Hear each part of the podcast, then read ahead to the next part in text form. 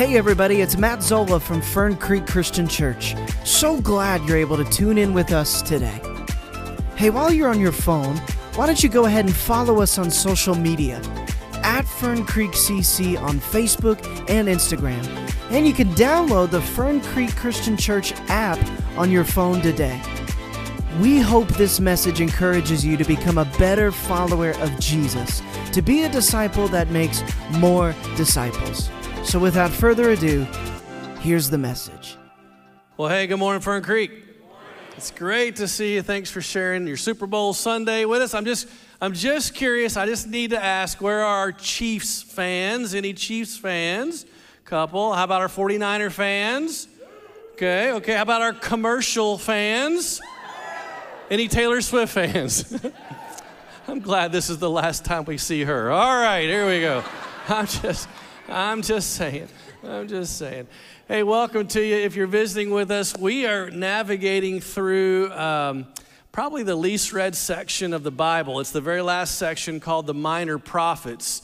And uh, man, we're learning a lot. Uh, we're in week six, we're halfway through, and, and I'm just telling you, today's the hardest day.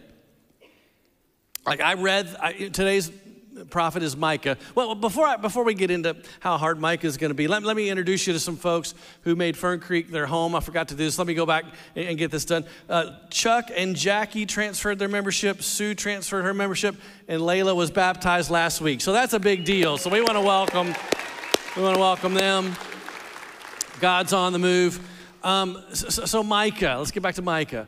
Um, I'm just telling you, like like this week, I was just, I'm like, what, what is going on in this book? Like, I mean, like he's here, he's there, he's here, he's there. And I'm like, I, I just, I mean, so, so I'm just telling you, this is the hardest one. Of, of the 12, I think Mike is the hardest one. So before we start, just turn to your neighbor and say, buckle up. Because you, you got to buckle up with me. I don't, I can't lose you, all right? I'm gonna try my best. Micah, if I run into you in heaven, forgive me if I don't get this right, okay? But but but as I'm reading this book, I'm like, God, I don't understand what he's doing. And, and, and so give me, give me, like, how do I figure this out? And it took like hours, but but let me let me give you a word picture. Um, that, that, hopefully as you read the book of Micah, you'll never forget it. Um, t- take a look at this picture. Here's, here's what Micah does. Um, Look at this picture. How many of you see a picture of an old woman with a big nose? Do you see her? Do you see an old woman with a big nose? Okay, how many of you see a young woman looking away from you? How many of you are like, I have no idea what I'm looking at? Okay, okay. Really, this picture are, are two faces in one.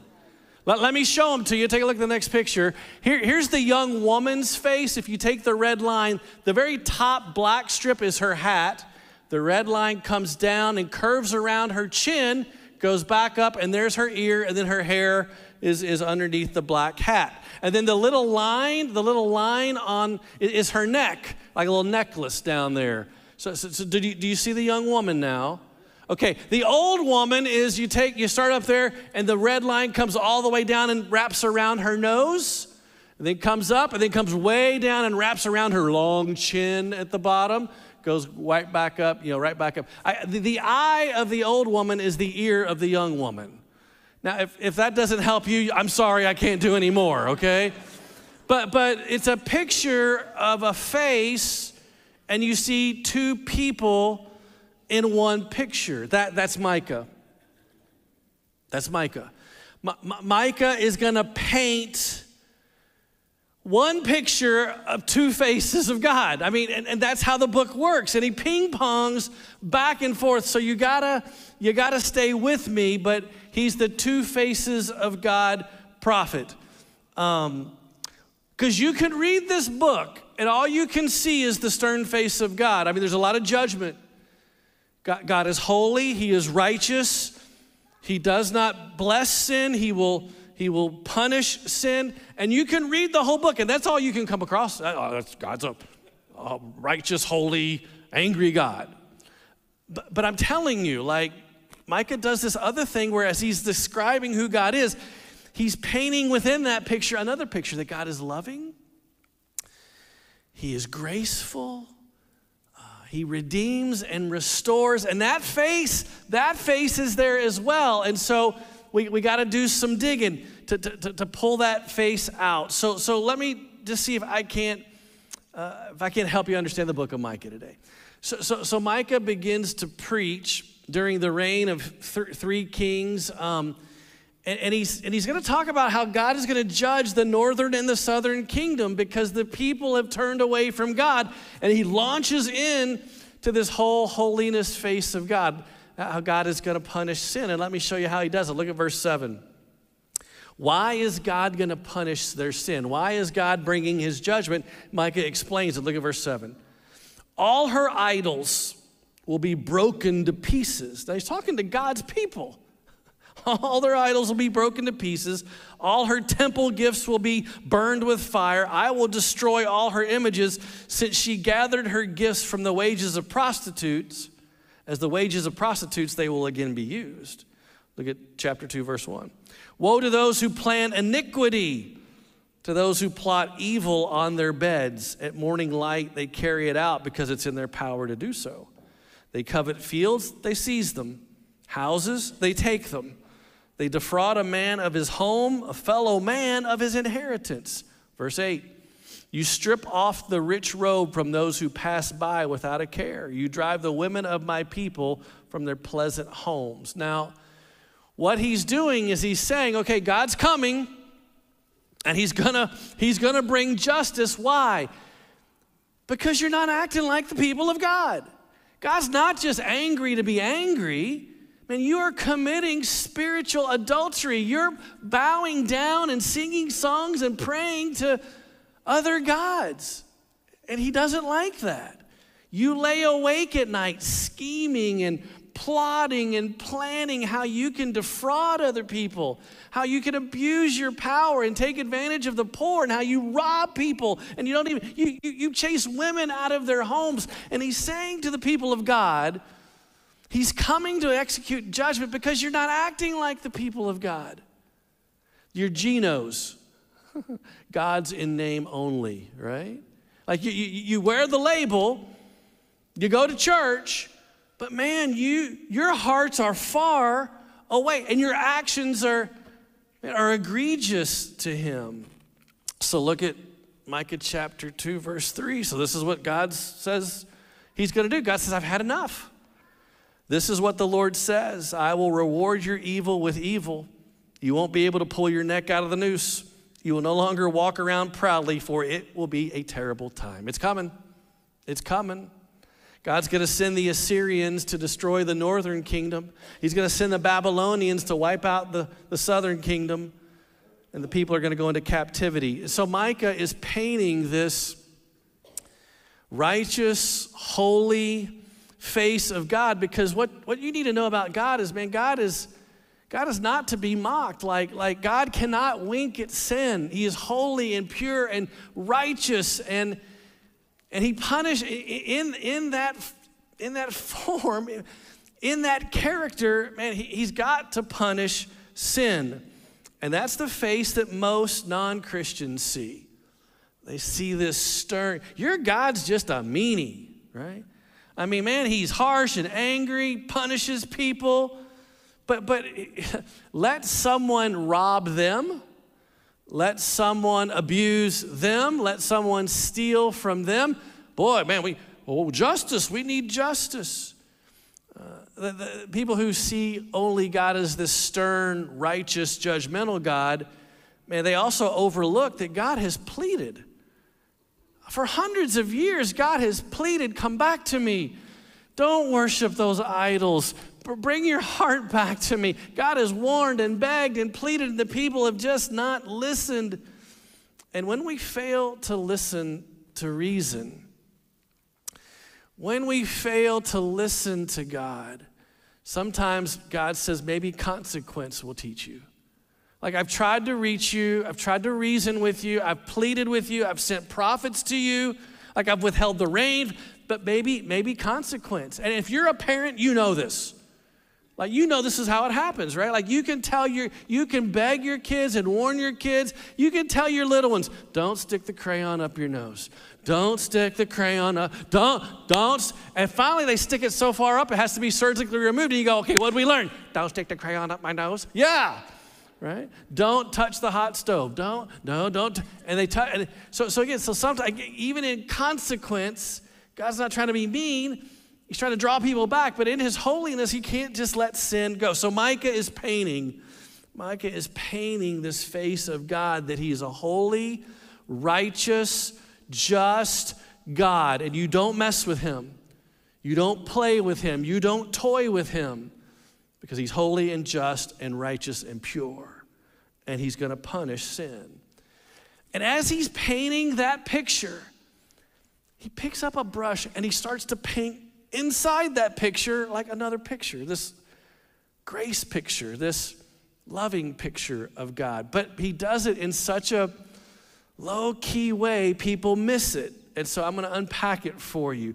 He paints this picture of, of, of, the loving and graceful and redemptive side of God with one word. It's a Hebrew word.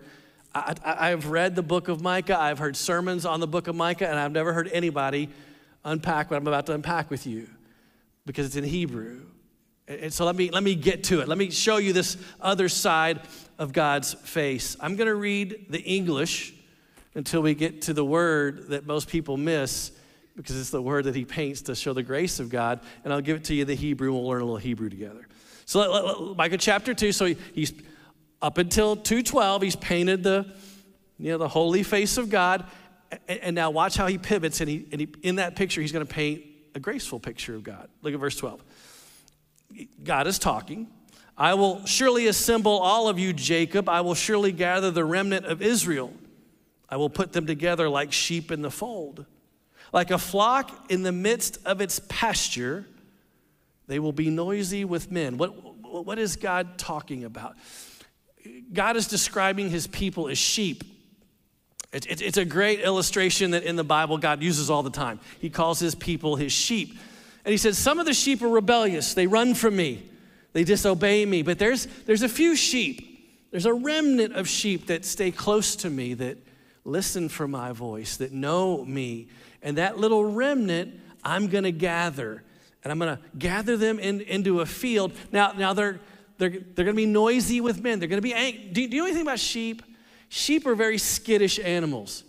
They're, they're very anxious. Any, a lot of things. Look, sheep, have you ever thought about sheep? sheep are not predators, they're prey. Sheep, they don't have claws, they don't have fangs. You never read on, or watch a National Geographic when sheep attack. No, that doesn't happen, right?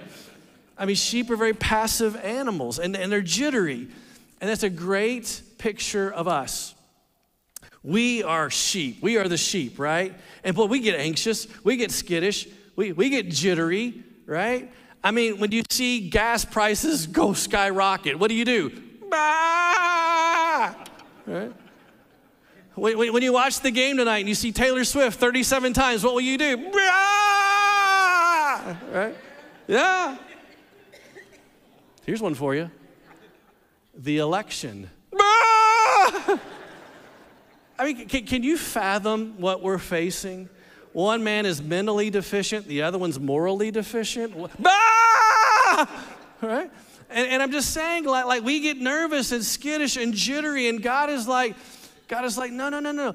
I, am going to help you with the noise of men. So, so do you know what a shepherd would do with his sheep when they were out in the middle of the field, and he had like a little, a little bitty, you know, a little bitty flock because this is the remnant, little bitty, little bitty flock he, he, this vast pasture, I mean, there were all kinds of animals out there, and the sheep would get. So he would build within the big pasture like a, like he'd take a bunch of stones and he'd stack them up, and he basically would build a little pen, and he would put the sheep in this little rock pen so so they would be safe. Or, or if he couldn't find rocks, he'd get these big sticks and he'd he'd just build a pen and he'd put the sheep into that pen so at night, you know, they might hear something, they might baa, but, but they were safe. And he kept them together and he tried to settle and calm them down. And I'm just telling you, there is something for us here. No matter how how high gas prices go, no matter who wins the election, no matter what happens, He is the shepherd watching over you. And you can rest in that. You can, in the midst of the noise of men, you are His sheep. He sees you, He cares for you, He's watching over you. Please rest in that, especially as we approach this election. Now, in the morning, in the morning, when the sheep wake up and it's time to move out, well, what do the sheep do? They're in this pen. Well, you know what the sheep do. They get up and have their little lattes and change their clothes and open the door. No, no, they have hoofs. You can't open a door or drink a latte or button your shirt with a hoof, all right? So the sheep are in this pen and they're like, well, how, how are we going to get out? And here comes the word. Here comes with, with, with, the, with the penning of one word, he begins to paint this beautiful picture of a loving, graceful God. Let me give it to you. Micah 2:13. Haportes. That's the word.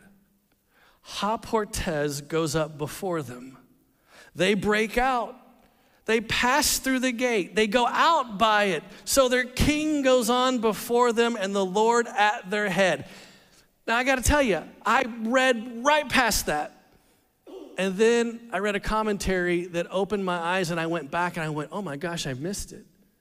He, who is this loving God? It's, it's, it's Haportes. See, some translations, if you, you got the NIV or the NLT or the NASB, so some English translations will translate this as the leader. The leader goes before them, or the one who opens goes, no, no, no, no. Let, let, let's learn a little Hebrew. Let's learn a little Hebrew that teaches us that God is a loving, redemptive God. Right? Haportes. Let me let me let me, uh, let me give it to you. Two words in one. Um, so the Portez, right? The Portez means to break. Uh, you know, break. You break something. You drop. You ever broken something? Yeah, you drop a plate and you broke. So it means break. The, the Hebrew word ha, right? If, if ha ever comes before a word, it means the. So, so what Micah is doing in a very sneaky way, he says, listen, the breaker is coming. The bra- this is a title. It's not just a word, it's a title. It's, it's, it's a messianic title for the Messiah who's gonna come. He's like, God's gonna put you in this pen, and then the breaker is gonna come, and the breaker is gonna break you out and lead you home. And, and, and it, it just dawned on me as I sat going, What is Micah doing? This is the only time in the whole Bible uh, the Messiah is given this title, the breaker. And, and, and when you think about it, who is Messiah? It's Jesus. Jesus is called the breaker right here in Micah. Now, now Jesus has gotten a lot of nicknames. You, you read the Bible and you'll, man, he's the, the Lamb of God. He's the Alpha and the Omega. He's the King of Kings. He's the Prince of Peace. He's the Son of Man. He's the bread of life. But right here, Mike calls him the breaker. The break. Look, look, in the midst of all of this holiness of God, he is sending the breaker. And when I think about Jesus, what a great, have you ever thought about him being the breaker? Like, like I think of that as a wrestling name. Oh, into the ring comes the breaker, right? What a cool name for Jesus. But when you think about it, it's so, it so fits. Jesus broke the laws of nature. He didn't swim in the water, he walked on top of it. He didn't meander through the weather, he controlled it. He, he didn't run away from leprosy, he cured it. He broke the laws of nature, he broke the power of the devil. With one word, he sent the demons fleeing. He broke into death's castle and stole the keys. Man, he said Lazarus, who had been dead for three days, come out of that grave. Lazarus came back to life. Death could only keep him for three days, and he rose to life. He breaks the sin that entangles me. When he died on the cross, the veil that was in the temple that separated the common man from God, that veil was broken in top from top to bottom. And friends, before Jesus returns, before the kingdom of God can fully be enacted on the earth, he will break something else. Look at Revelation chapter 5 with me. John says, I saw a right hand of him who sat on the throne a scroll. So God's sitting on the throne with a scroll in his hand, with writing on both sides, sealed with seven seals. I saw another mighty angel proclaiming in a loud voice, Who is worthy to, what's the next word? Yeah, who, who can break the seals? Who can open the scroll? And no one in heaven on earth uh, or under earth could be found to even look inside it, to break the scroll and look inside it. And I wept and I wept because no one was found who was worthy to open the scroll or look inside. Then one of the elders said to me, Don't weep. See, the lion of the tribe of Judah, the root of David, has triumphed. He's able to break, he's able to open the scroll and its seven seals. So, friends, listen to me. In the midst of this holy, righteous God, there is this other aspect where he says, Listen, to the remnant, hang in there. I'm sending the breaker. And when he comes, he will break you out and lead you home. So, so, friend, in the midst of the craziness of the pasture, in the midst of when God, you know, rewards evil with punishment and he judges evil, and we see, see that happen all around us, you, you take heart. Don't lose control because he's got you. It's going to be okay. One day the breaker is going to come. He's going to break through the clouds and he's going to wipe every tear from your eye and he's going to lead you home and make all things new. So Micah is painting this portrait of God and he takes a lot of time to talk about the holiness and the righteousness of God, but with one little word. And he says, But to the remnant, man, the breaker's coming, and the breaker's gonna make everything okay. And then he jumps back he drops that, that the little pencil of grace and then he goes back and he picks up some more of the, the colors of, of, of, of, righteousness and holiness and continues to paint that side of God. That's why this book is so hard. He just jumps all over the place. But let me go back to the, to the, to the holiness part of God. Look at what he does you know, after he just talks about the breaker and hanging on.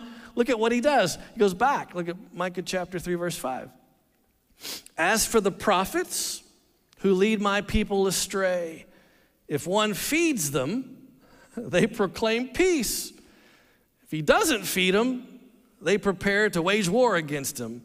Therefore, night will come over you without visions, darkness without divination. Micah 3 9.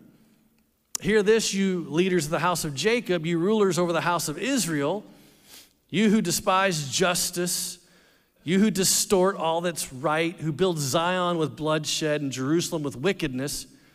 Her leaders judge for a bribe. Her priests teach for a price. Her prophets tell fortunes for money. Yet they lean on the Lord and say, Is not the Lord among us? No disaster will come upon us. Therefore, because of you, Zion will be plowed like a field. Jerusalem will become a heap of rubble. The temple hill, a mound overgrown with thickets. So, so you see what he's doing? He's going back and he's colored in more of the holiness, righteousness face of God. Why? Because they're all corrupt. Again, the priest, the priest of God have neglected their priestly duty. They want to be liked, they want to be popular, they want to get paid well. So they preach this sugary bubblegum gospel. Oh, you know, it's going to be good with you. You see it today. I mean, just think about think about how many preachers all they preach is, man, all is well. God wants you to live your best life now. You're healthy, you're wealthy, you're good looking. Now reach in those jeans and pull out those greens, right? I mean, that's, that's kind of how it works. There are no sermons on sin anymore. There are no sermons about the holiness, the righteousness, the justice, the judgment of God today. And God says to those priests, Man, I've had enough. I've had enough of you because all is not well.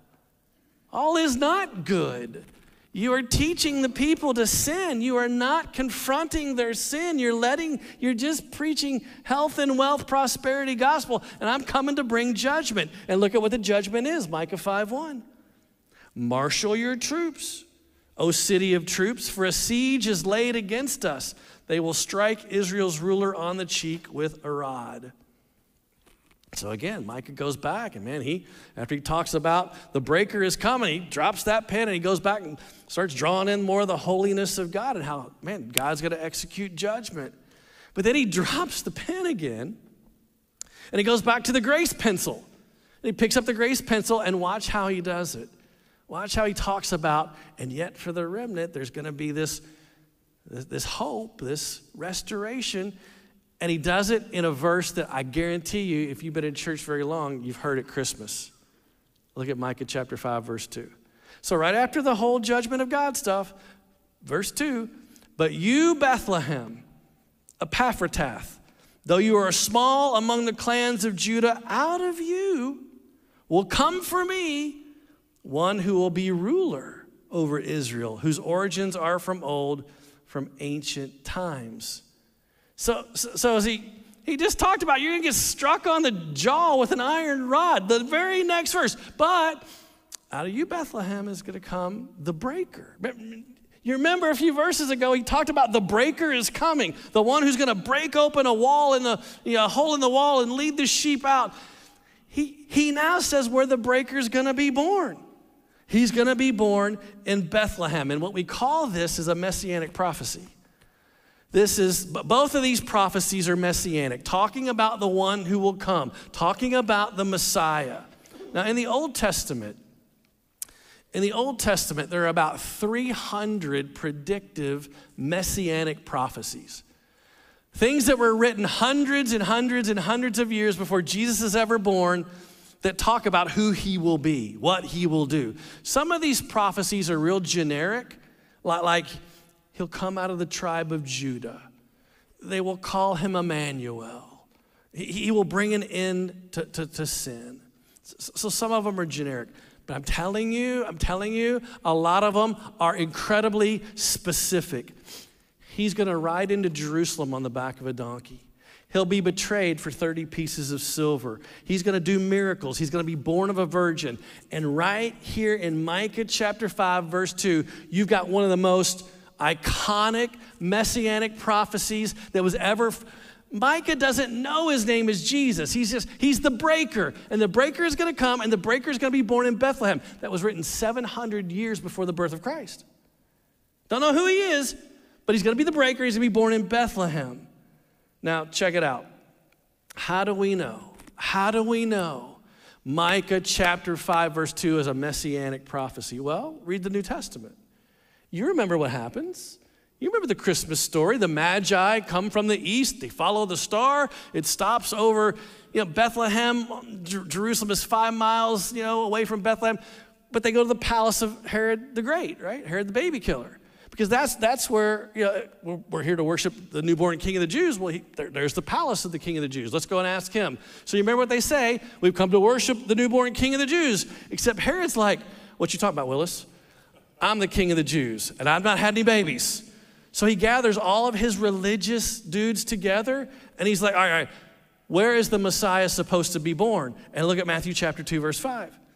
In Bethlehem in Judea, they said, for this was what the prophet wrote. And you, O Bethlehem, in the land of Judah, are not least among the ruling cities of Judah, for a ruler will come from you who will be the shepherd of my people Israel. Who, who, who are the religious dudes quoting? Micah. They knew it was messianic. They knew that Micah, 700 years earlier, talked about the breaker, and the breaker was going to be born in Bethlehem. Now, here's what's fascinating Jesus' parents, Mary and Joseph, don't live in Bethlehem. They live 80 miles north in a little podunk town called Nazareth. So, so let that soak for a minute. Mary and Joseph are 80 miles north in a town called Nazareth. That's where she's pregnant. That's where her family lives. That's where she's going to have the baby in Nazareth. And God says, No, no, no. I, I, I, through the prophet Micah, said that Messiah would be born in Bethlehem. So, do you understand what God is, God is doing? He intervenes in human history. He plants the idea into a Roman pagan uh, emperor, Caesar Augustus, to say, you know, you probably need to take a census.